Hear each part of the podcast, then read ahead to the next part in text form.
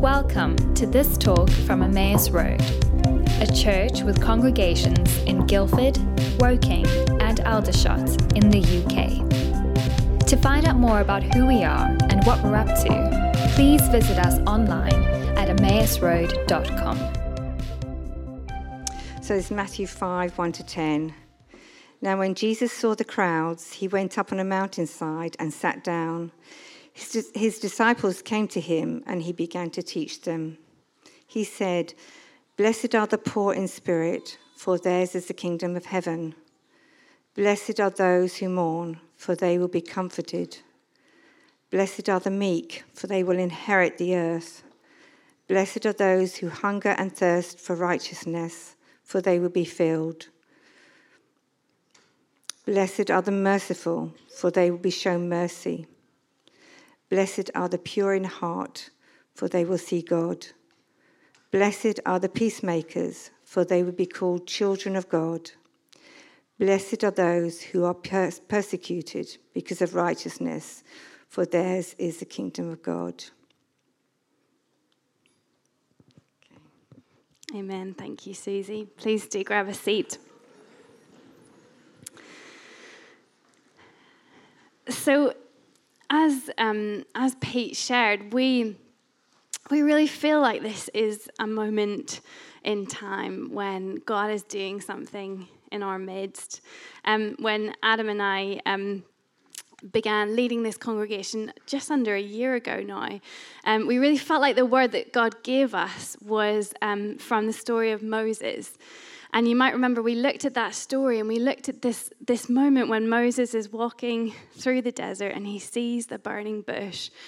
And, um, and as we know, the, the, it wasn't entirely uncommon for there to be bushfires.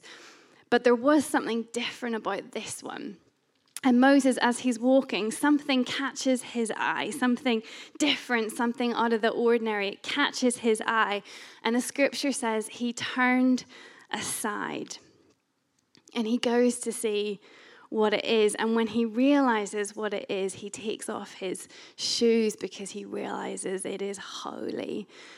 And we said at that time, we want to be a people, we want to be a congregation within this city who are people who turn aside when the Lord is in our midst. And, and, this is one of those moments we feel. So it is very exciting um, for me to be opening the scriptures this morning and to be continuing our series right at the perfect moment in this passage where we get the line Blessed are the pure in heart, for they will see God. Because isn't that what we want? We want to be a people who see God. This is something that we want to go after together. See, there's something about our purity of heart that sets the stage for our encounter with God. There's something about holiness that seems to leverage encounter. So, what does it mean to be pure in heart? Let's dig into this this morning. Charles Spurgeon once said, Surely, if men's hearts were right, short sermons would be enough. and I'm afraid I've got bad news.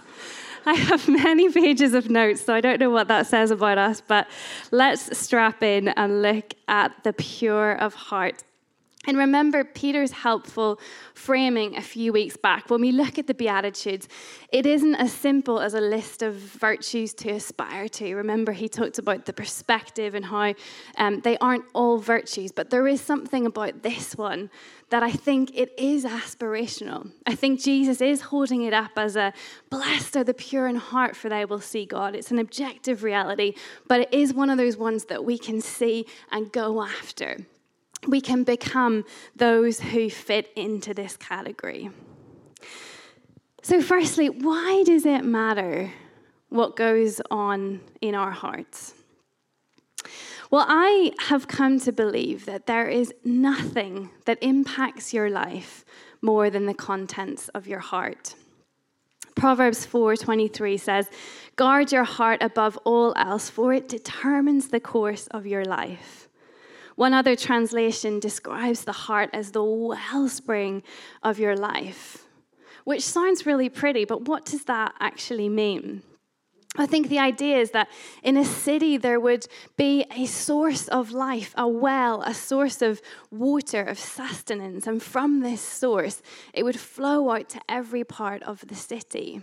So, if the well, if the source of the water was clean and clear and pure, then the whole city would be vibrant and teeming and full of life. But if the well is polluted, then it begins to cause sickness and stagnation and thirst and all kinds of problems reaching every area of life. Above all else, the scripture says, guard your heart, for it is the wellspring of your life. It is the deep source from which everything else flows. And so, our hearts, I believe, are a little bit like the well, like the central water supply within us. When they are healthy and filled with good things, the overflow of that produces life and goodness and health in all of our speech and our relationships and our actions. But of course, the reverse is also true.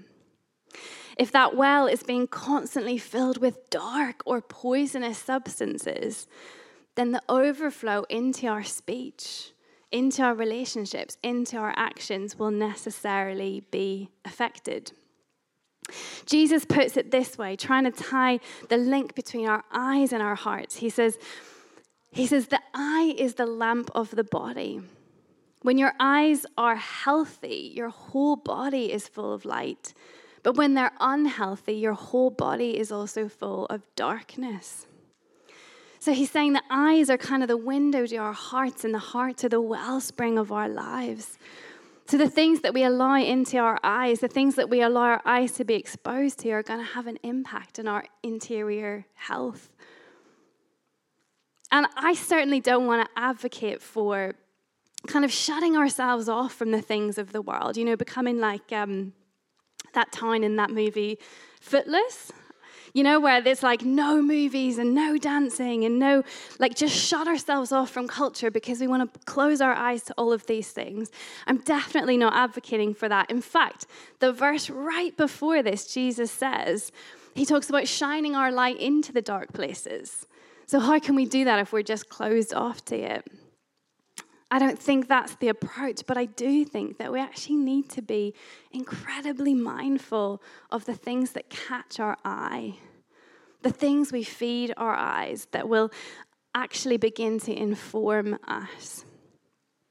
It's easier, if it's easier to see God when our hearts are pure, then I think it means that it can be harder to spot God at work in the world if too much of that darkness has been allowed inside of us.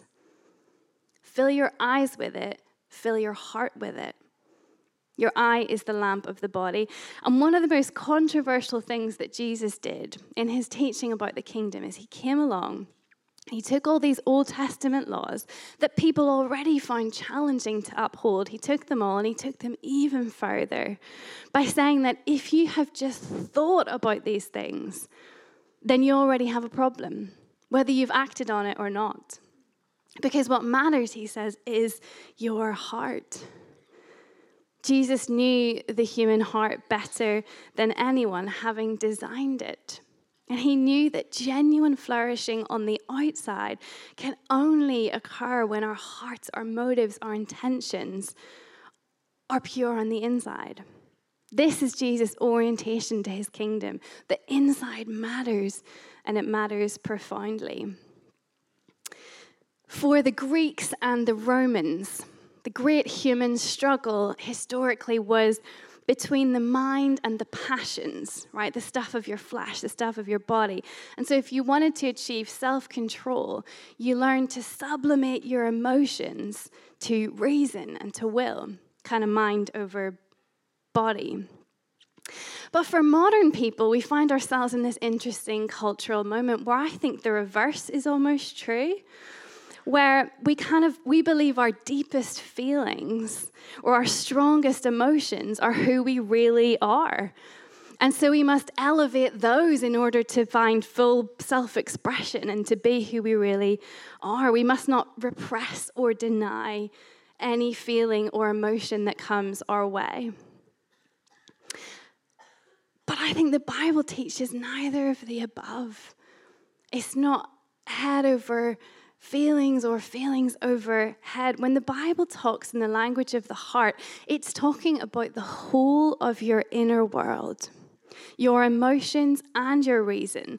And what God seems to do is He comes along and He says, The great battle is not between your emotion and your will. The real struggle happens within one single entity, the human heart.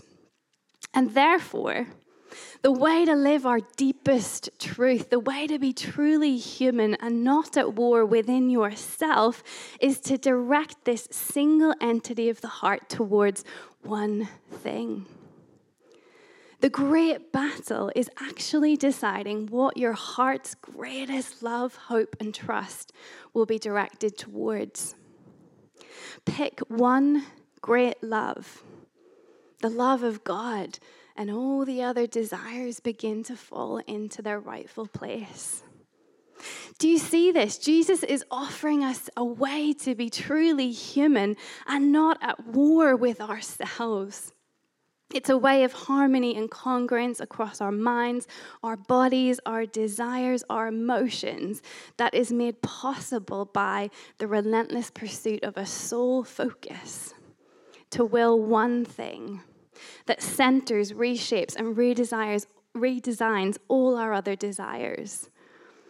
So, everything that comes our way, every emotion or every will or everything that we're trying to battle with and, and come to terms with in our hearts and our heads, Jesus says what we do is we, we make Christ our big love. And everything else has to answer to that.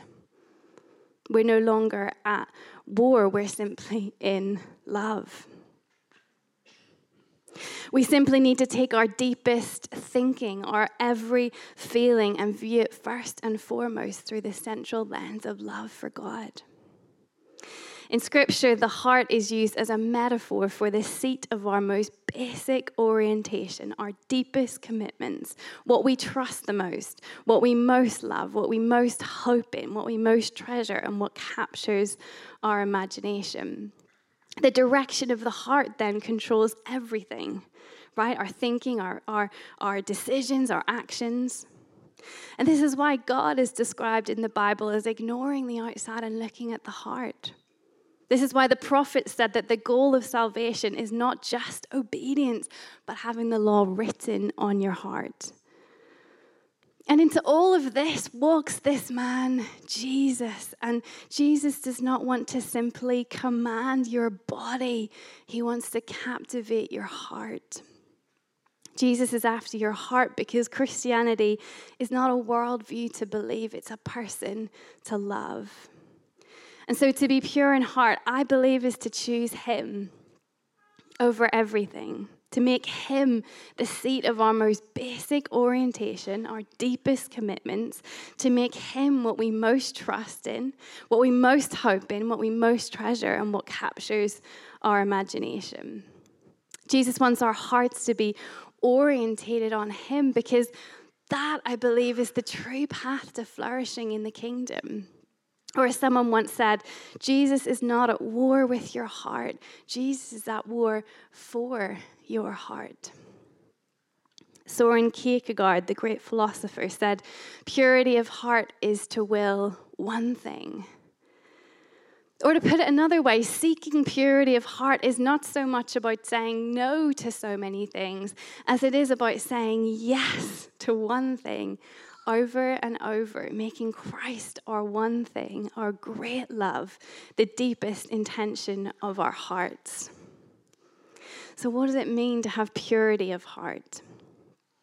Well, to be clear, I think there are two important distinctions when it comes to purity. There is a purity in us that happens when we get saved when we ask Jesus into our heart. The Bible is clear that when we turn to Jesus and ask forgiveness for our sins, when we become washed, the Bible says you become washed as white as snow. Your sins are removed as far as the east is from the west. Jesus died on a cross to set us free once and for all, forgive us of our sins, and offer us purity. His death brought the reconciliation with God that we could never ourselves have done. And if you're here today and actually you think, I haven't yet received that gift, that forgiveness of my sins, that, that moment where I ask Jesus to forgive me and I receive the purity that comes with that. If you haven't yet made that step, I want to invite you to do that today. Because it is the best thing that you will ever do is to say yes to Jesus and receive this gift. And we'll give you a chance to do that later. And so when we accept Jesus' gift of salvation, we become completely forgiven. We are made pure and holy in God's eyes through Jesus, absolutely, categorically. So there's that purity, but I think that what Jesus is talking about in this scripture is something slightly different. See, we all exist in this tension where we are saved by grace, and yet we still exist in a broken world, and we still battle, don't we, with the temptations of the world and the competing desires of our own hearts. And so I think here in this passage, Jesus is saying, Blessed are the pure in heart.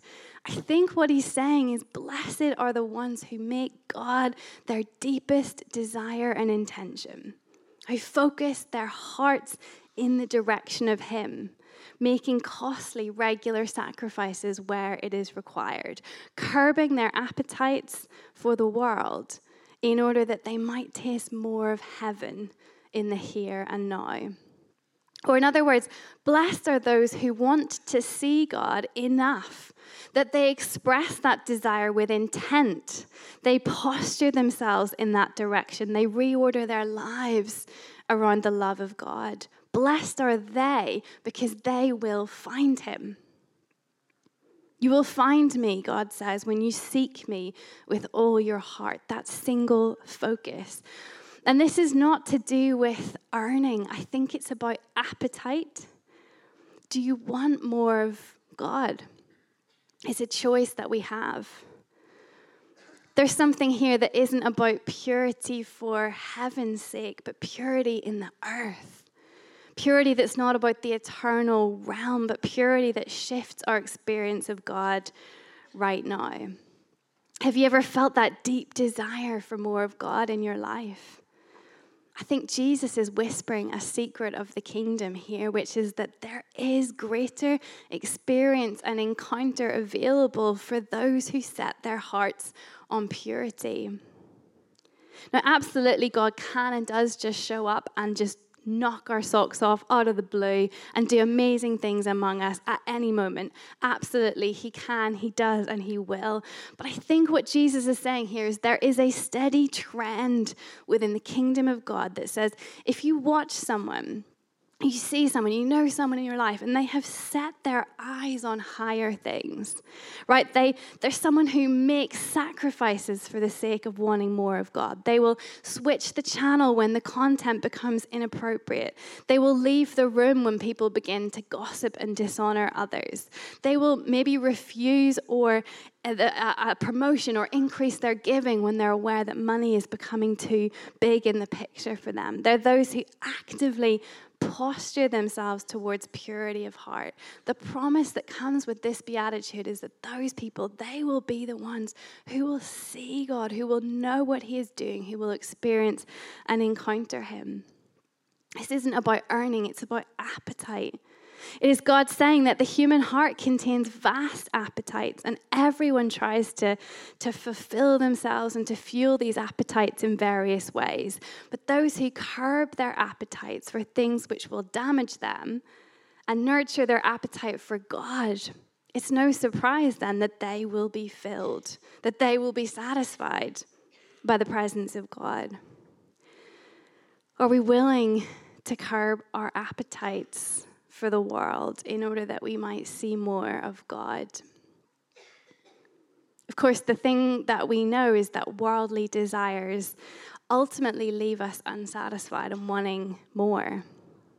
Or, as Annie Dillard so eloquently puts it, the life of sensation is the life of greed. It requires more and more.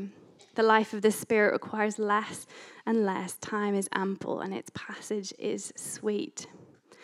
I think Jesus in this beatitude is inviting us to step away from the rat race, the desperate, unrelenting pursuit of happiness, fulfillment, pleasure, which, like fast food, might taste good for a moment, but ultimately leaves us hungry and deeply unsatisfied. I think, like the prodigal son who tries to fill himself with the pods that the pigs are eating, Jesus sees us and he invites us to a real banquet encounter an experience of God which will satisfy your desires at every level.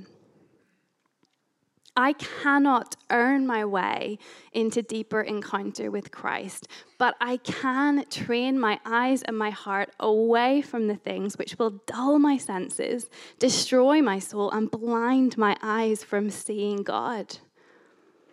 And the upside down truth of all of it is that in denying some of our appetites towards worldly things, we actually discover a life far richer, a life of flourishing and joy and fulfillment. C.S. Lewis says, We are half hearted creatures fooling about with drink and sex and ambition when infinite joy is offered to us. Like an ignorant child who wants to go on making mud pies in a slum because he cannot imagine what is meant by the offer of a holiday at the sea. We are far too easily pleased. We're distracted by the toys in the window. But when we finally turn our appetites towards God, we discover that there we can finally be filled and fulfilled. Today is, um, is Mother's Day. Happy Mother's Day.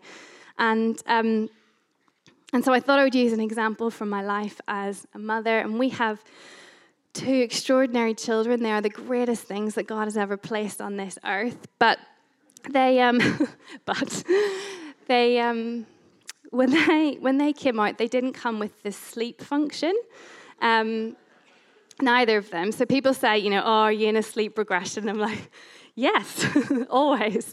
That's the only mode that we know. Um, and I don't know if you've noticed, but there's this funny thing that happens when you have kids. And when you're pregnant and you see people who are already parents and you see them and they say, Oh, you are about to enter into the most precious, wonderful season of your life. You are going to experience life in its fullness and it's going to be so precious.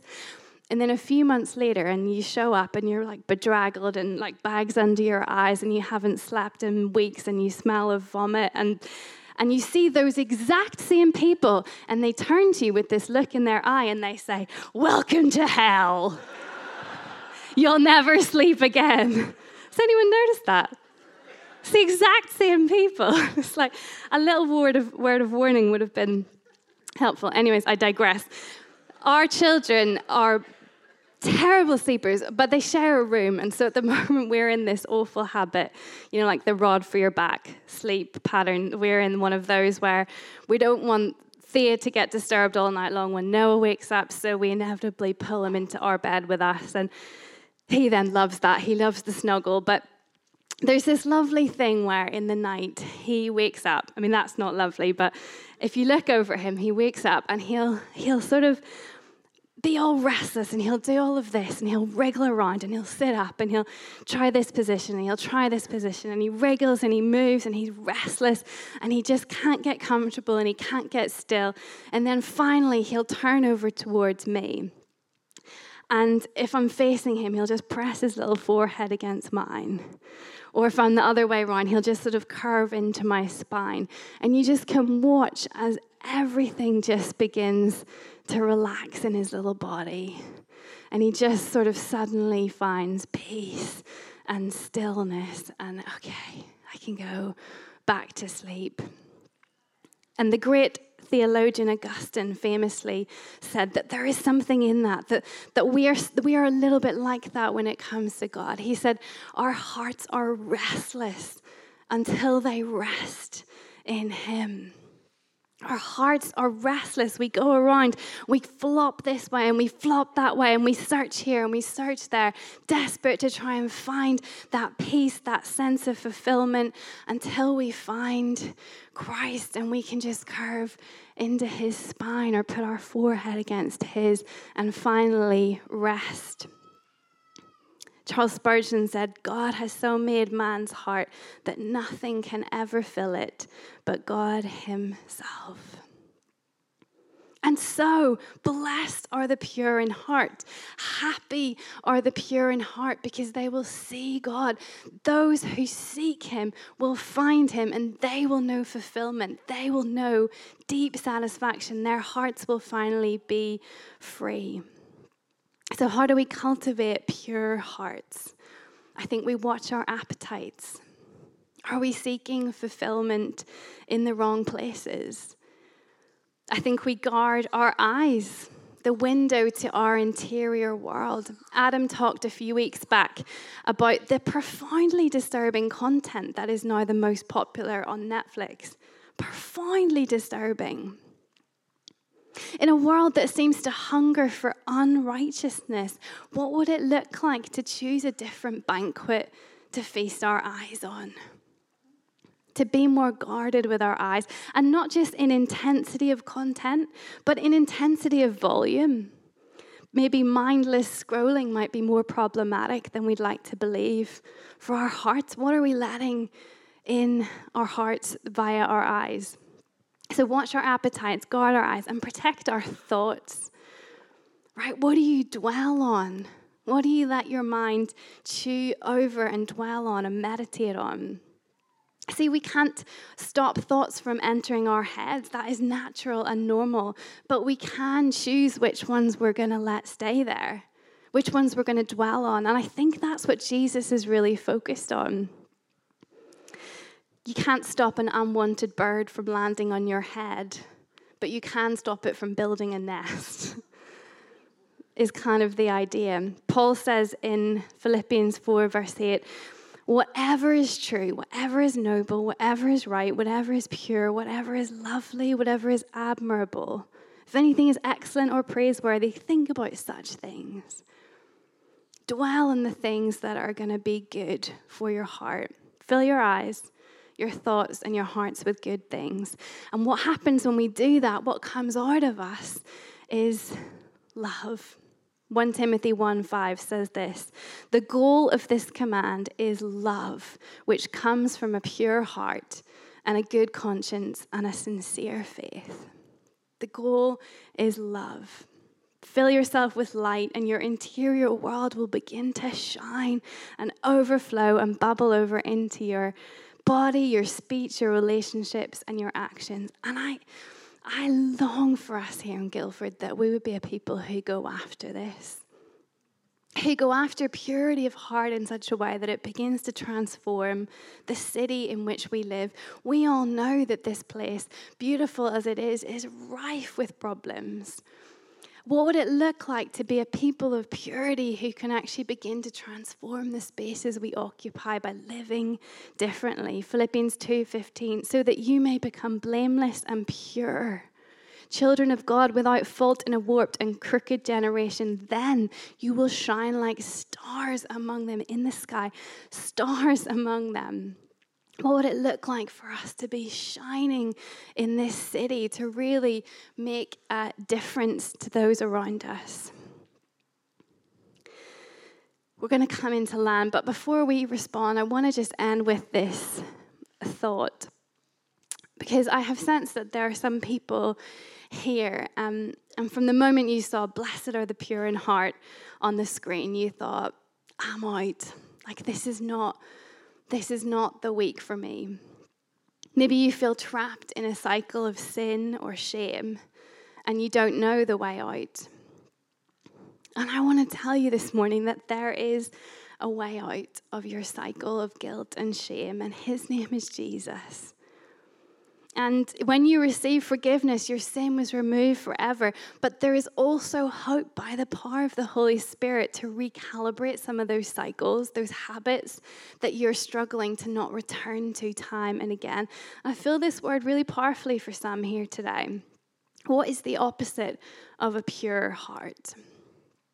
You might think a dirty one you know, I think when I look at the Gospels and I look at the life of Jesus and the people that hung around him, pretty well known for their dirt oftentimes, I wonder if the opposite of a pure heart is actually a proud heart. A proud heart doesn't think it needs to change, it doesn't think it needs God at all. So if you're thinking purity of heart, if only you knew my thought life, if only you knew how dirty I feel inside, I'd say the opposite of a pure heart is not that, is actually a proud heart. I'd say if you if you're feeling that way, you're so much closer to purity of heart than you might think.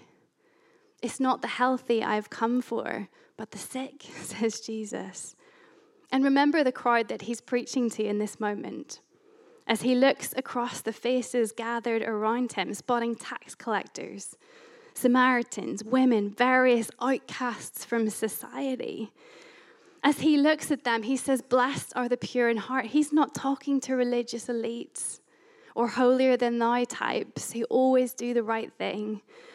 But he is talking to those who have turned aside. He's talking to those who have climbed a mountain. He's talking to those who want to see God. And those are the ones that he looks at and he says, Blessed are the pure in heart. They have come to that place wanting a glimpse of God. See, purity of heart, I think, is ultimately about surrender to God. And so, if you're here today and you're desperate to be pure and longing to feel clean, then you have already met all the conditions of grace. The opposite of a pure heart is a proud one. A proud heart assumes that it has no need for grace, no room for improvement, and no desire for God. A proud heart is so self satisfied that there's no room to enjoy God. If the pure in heart will see God, the proud in heart will see only themselves. And Lord, help me, I want more than that. Jesus' message was one of scandalous grace complete freedom and redemption from sin for everyone. The only requirement is that your hands are open and wanting to take it. The theologian Karl Barth, after writing thousands of pages in his church dogmatics, finally arrived at this simple definition of God the one who loves. And I think purity of heart is about loving Him back and making that love the central focus of our interior lives, causing a radical reorientation of the way that we live.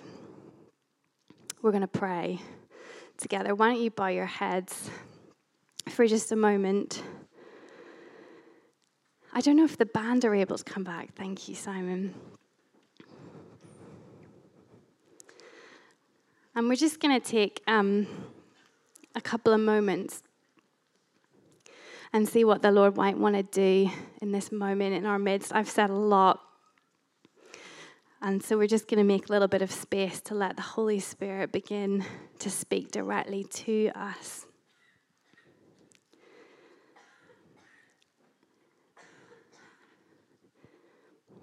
I think there are a few things that God wants to do this morning.